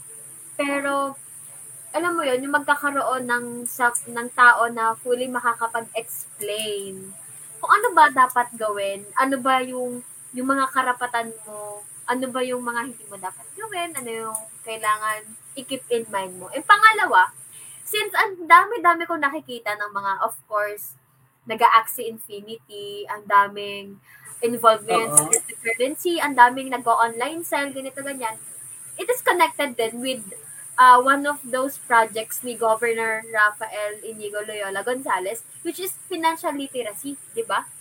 Kung maalam na sila mag-generate ng pera, kailangan malaman nila on how they will manage it. Kasi hindi pwedeng gawa, gawa-gawa ka lang ng pera, ipon-ipon ka lang ng pera. Dapat you know how to manage it, you know where to put it, you know kung anong gagawin sa pera mo para hindi masayang yung hard work mo, di ba? Siguro pwede tayo makipag-partnership with, you know, Governor Inigo kasi he is the governor of College of Business and Administration, right? So, maganda kasi ito rin ang kagandahan din kasi ng Padayon Philippines and this ano podcast din kasi kasi we are composed of different kind of students. Okay, start mo na students ha. Kasi meron tayong from CTHM, from ano, HRM students, tourism students, meron tayong from education, di ba? I mean, in every areas or in every episode, meron tayong tao na makakapagsalita, makakapagbigay ng experience. So, eto, ito naisip ko na financial literacy nga. Para, sikat kasi ngayon eh, mga Axie Infinity players. And tungkol din sa BIR tax na trending ngayon. We should talk more about it. Ano nga ba? Uh, saka yung mga influencers, social media vlog, uh, in- influencers and vloggers, are they really liable nga ba talaga sa tax natin dito sa Philippines? So, yun. lang. Wow. Oo, no. Na-excite tuloy ako dun sa mga ano, sa mga suggestions ninyo na um, gawin natin kasi um, for sure um, marami din yung mga tao na um, gustong may matutunan tukol dito. And maging ako din talaga. So how about you um, Daniel? Daniel, ano yung mga gusto mong uh, topic to discuss in our future episodes? Ako, ah, since nabanggit na rin yung voters, voters education program, isama ko na rin yung leadership training natin. Ano, ah siguro ilagay natin doon kung ano ba dapat ikaw bilang leader, paano ka ba magiging leader at pag leader ka na, ano ba dapat ang pwede mong gawin at dapat mong gawin.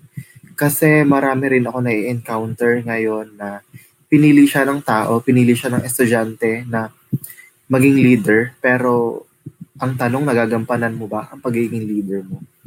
So, yon things like that. Okay. So, something about leadership. Which is Wait, napakaganda. regarding the regarding po doon sa ano sa leadership program ni Daniel. Maganda po 'yon kasi ah, pwede po natin i-replicate yung ginawa po namin sa YCLC at saka po yung sa ah, Barangay Calicanto. So maganda siya. Kuwari, makikipag-partner po tayo sa specific barangay kung saan tayo tayo naka-locate, yung makakipag-coordinate po tayo. Tapos yung mga kabataan doon, isasali po natin. So maganda po yun na ma- malatag din natin yung leadership program para nahamig po natin yung kabataan. Ayun po. Oo. yun. Right. Tama, gagawin natin siya community-based, di ba? So, Oo. yes.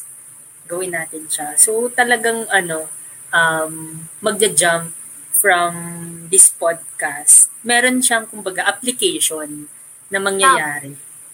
Yan. Hindi lang tayo puro um, salita-salita, kinig-kinig. Kikinig. Oo. At lalaban.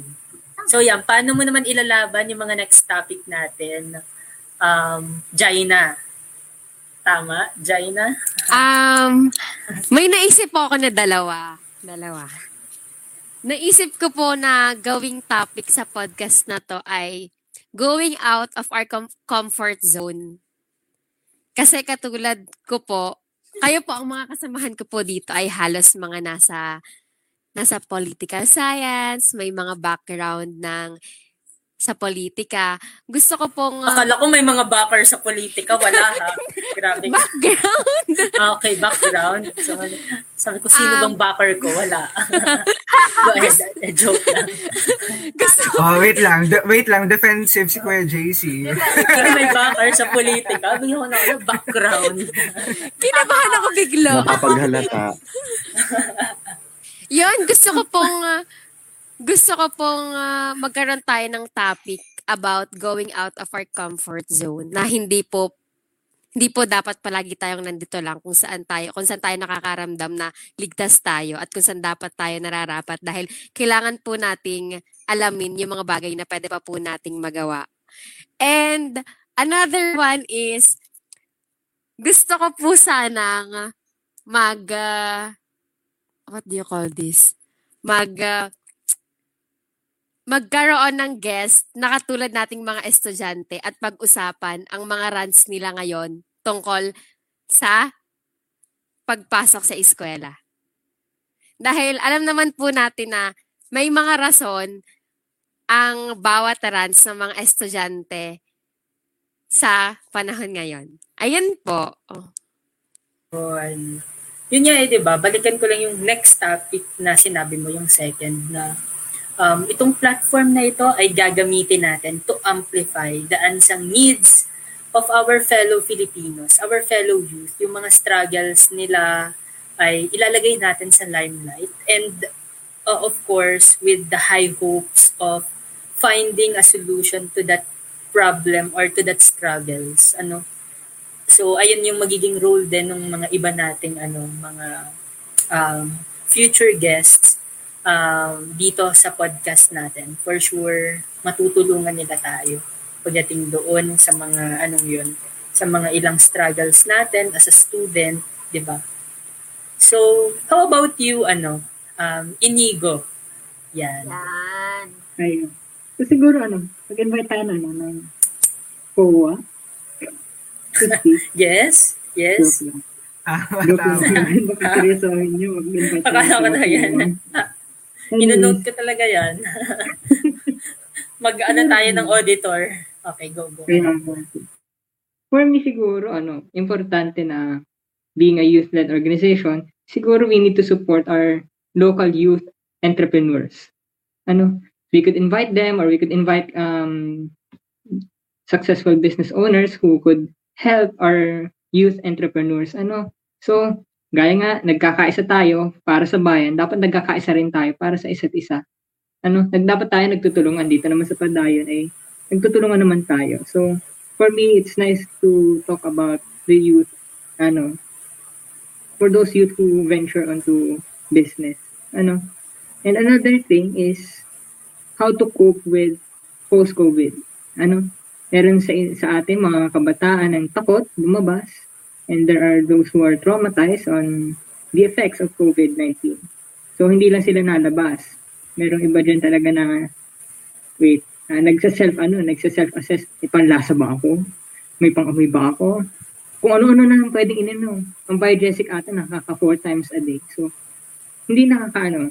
Siguro maganda rin na malabas ng stu- mga kabataan yung ano nila, yung kanilang thoughts about this pandemic and kung paano nila nalabanan at nalampasan yung mga bagay na ano, yung gaya ng fear of the COVID-19 virus. Ano, for me kasi it's an, ano, talagang topic sa akin dahil kahit ako, bilang kabataan, medyo takot din ako lumabas lately.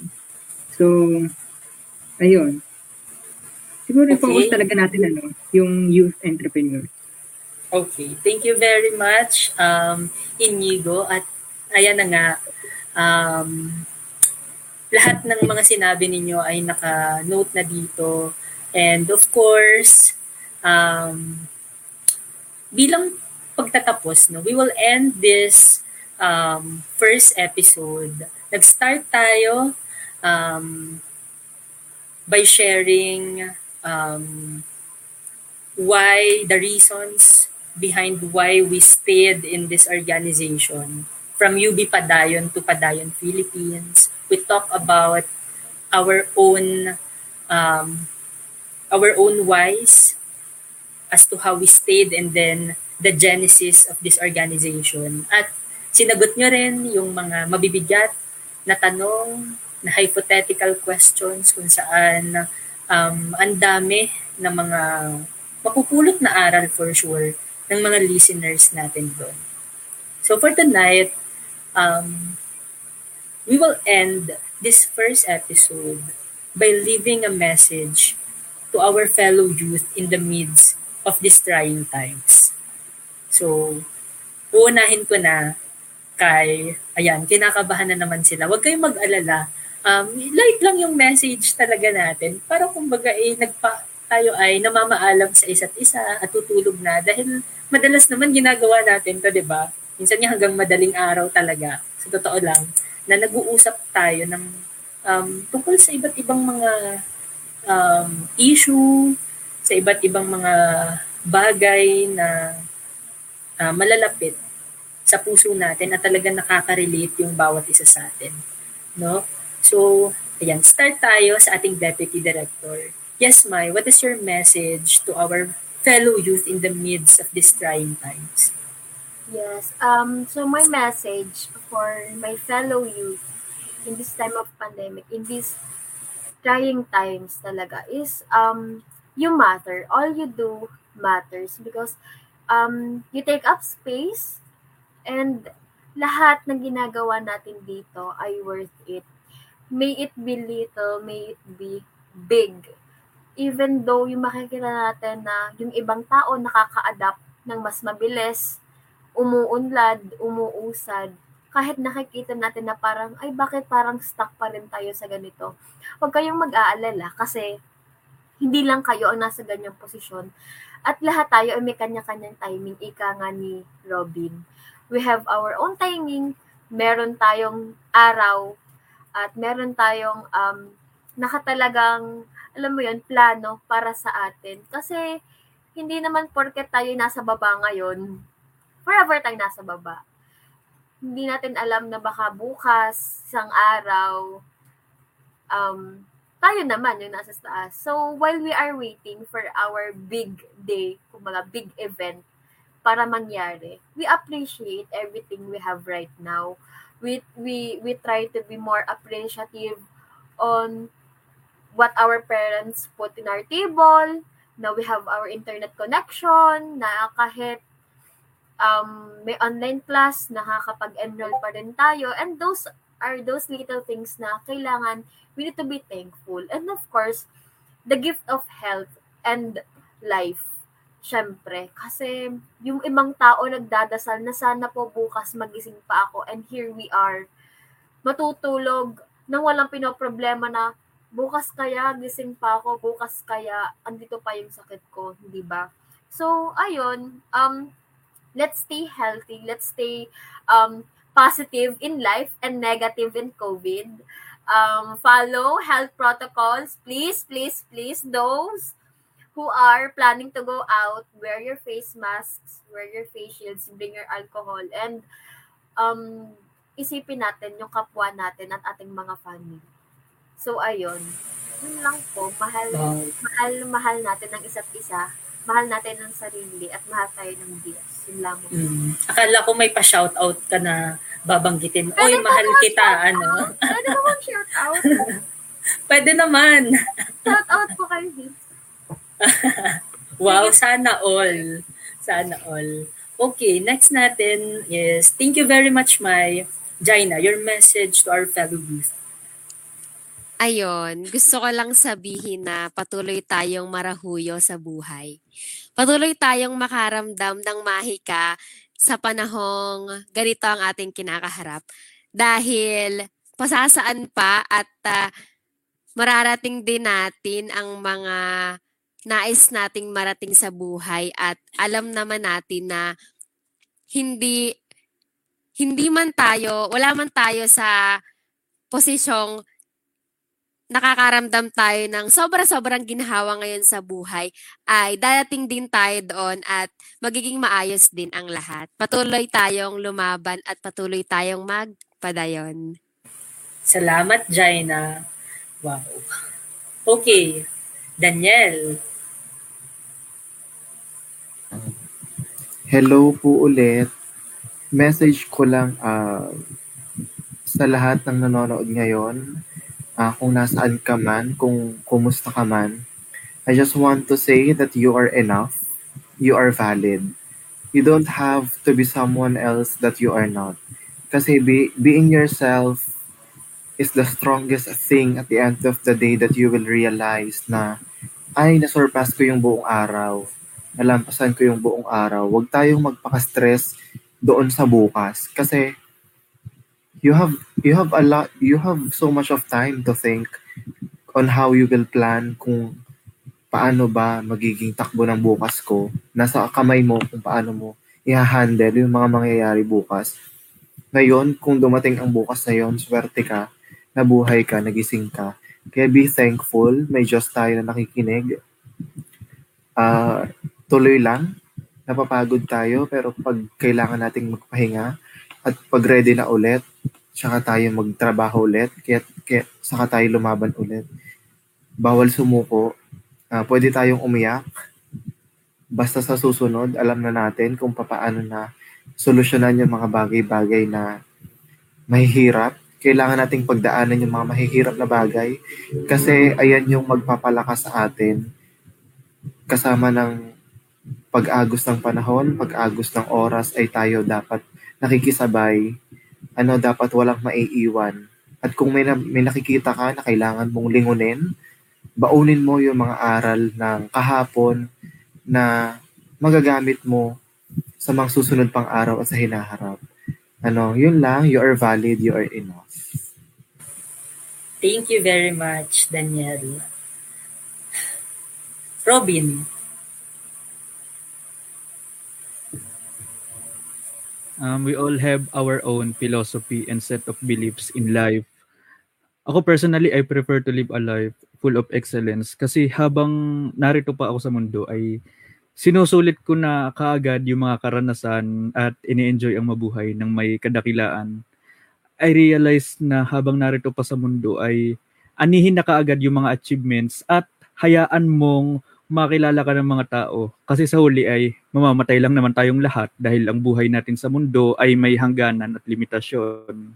So, totoo naman yon At lahat nga ay pwede magbago, pero nasa tao na yon kung ipagpapatuloy niya yung laban para matupad yung mga pangarap na minimithi at inaasam. Kasi yung ano, yung legacy, maiiwan lahat ng 'yan kapag lumisan na tayo sa mundo. Doon na sila maaalala o tayo maaalala sa ating mga naging accomplishment. Hindi ako yung taong ano eh basta go with the flow lang sa kung ano o paano yung takbo ng paligid ay doon ako susunod. But rather, ako yung taong risk taker at maalam umalis sa comfort zone hindi hindi tayo lalago kung tayo nananatili lamang sa iisang lugar. At naniniwala nga ako sa kasabihan na life begins at the end of the comfort zone. To conquer fear is the beginning of wisdom. So sa mga tagapakinig, ito ang masasabi ko. Keep striving for excellence, keep aiming high, and keep dreaming. In the end, aanihin nyo rin ang mga binhi na inyong itinanim at sobrang nakakaluwag ng pakiramdam na nagbunga rin ang mga pawis na pinaghirapan keep your flame of passion burning. Padayon lang. Okay. Maraming salamat, Robin. Talagang puro pasasalamat yung mga nasasabi ko dahil inilalagay ko yung aking sarili mo doon sa katayuan ng mga makakapakinig nitong ano natin, nitong podcast natin. At yun nga, um, uh, nakaka-excite na hindi lang siya basta maiiwan na podcast lang na mapapakinggan nila, natutuwa ako na yung perspective ng bawat isa sa atin ay may nais na ano yung gagawin mo matapos nating makinig, matapos nating mapakinig ito, mapag-usapan ito dito. So gusto natin magkaroon ng konkretong aksyon at solusyon doon sa mga problema na o mga topic na pag-uusapan natin at yun yung ano talaga, doon talaga tumatalon ngayon yung puso ko. Salamat, salamat sa message ninyo talaga. Yan, dadalawa na lang ang mag-message ngayong gabi. So, unahin ko na. Okay, go ahead, I can.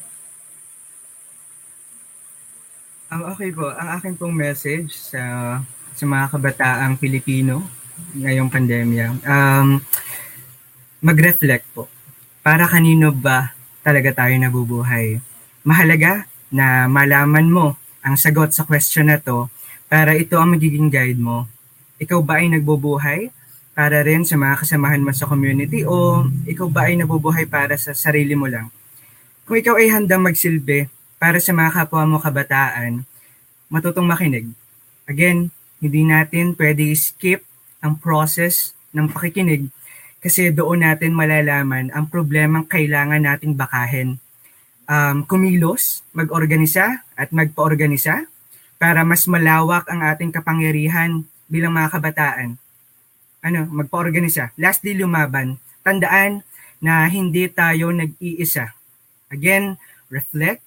Para kanino ka ba talaga nabubuhay? And para sa last message ko po, kagaya ng message ko rin sa mga kabataang kalikanto, as we hope for better leaders, let us be better people.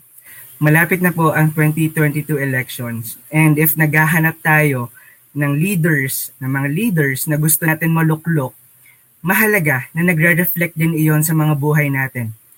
If gusto natin ng leader na nakikinig, kumikilos at lumalaban, ikaw ba? Ready ka bang makinig? Kumilos at lumaban din para sa bayan? Yan lang po. Kaya JC? Maraming salamat, Aiken. Grabe yung challenge, no? Dun sa, ano, naging mensahe ni Aiken. And it could really serve as an eye-opener to our listeners. Okay, um, the last to give his message for tonight to our fellow youth, Inigo.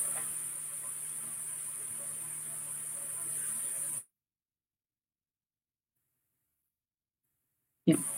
Ayan. So, ayun. Sa ating mga kabataang Pilipino, tandaan nyo na lang, despite this pandemic, just keep calm and soldier on. Alam ko ang stress ng ano, ng online class. Dahil I've been talking to each and every student sa aming department and same at same din na sinasabi nila. They're stressed, um, kinakabahan sila, may matututunan ba sila sa ganitong setup? So, just keep calm. Huwag kayong masyadong ano, relax lang. Tuloy nyo lang yung inyong pangarap. Tuloy lang ang buhay. Kahit ganito ang ating sitwasyon, tuloy lang ang buhay. At ituloy natin ang laban na tapat. Laban ang lahat. Ano? So, ano eh, ang inisip kasi ng iba na nag-iisa ako.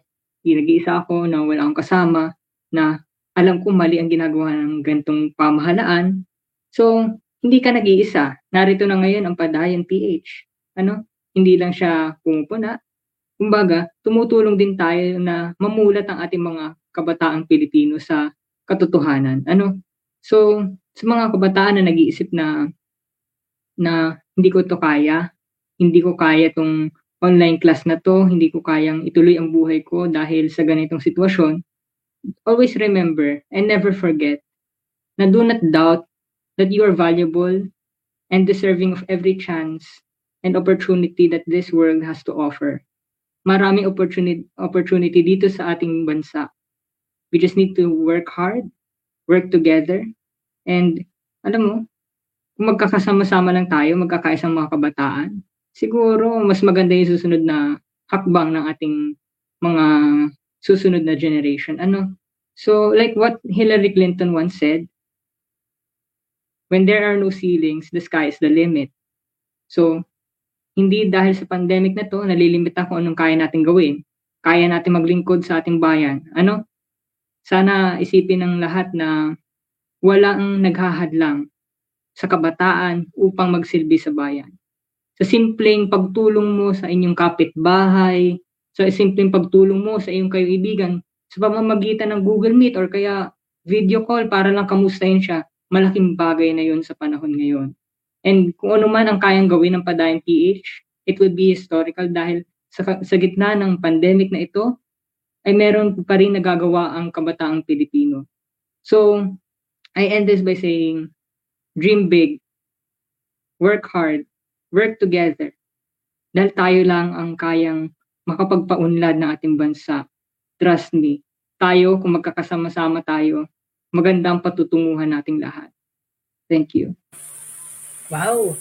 Maraming salamat and um, grabe. Grabe yung kabog ng dibdib ko sa sobrang ano, um, excitement dahil para sa mga susunod na episode natin.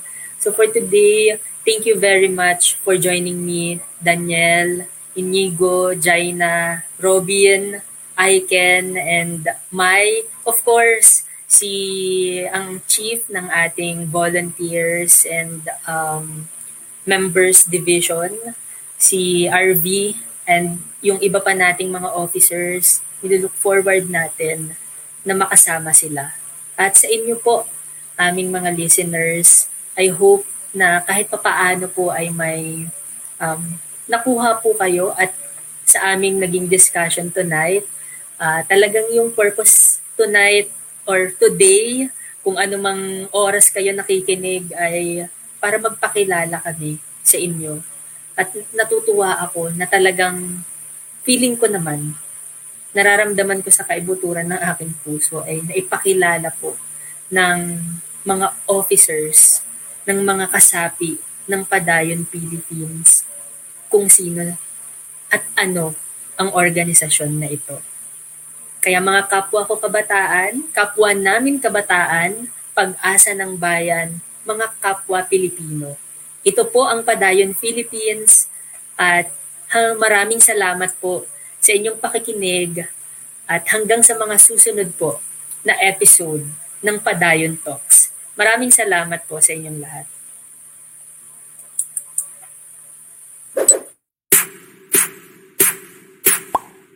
Mga kabataang Pilipino, handa na ba kayong makinig, kumilos at lumaban? Tara, samahan kami sa isang talakayang puno ng good vibes at kwentuhan. Ito ang Padayon Talks.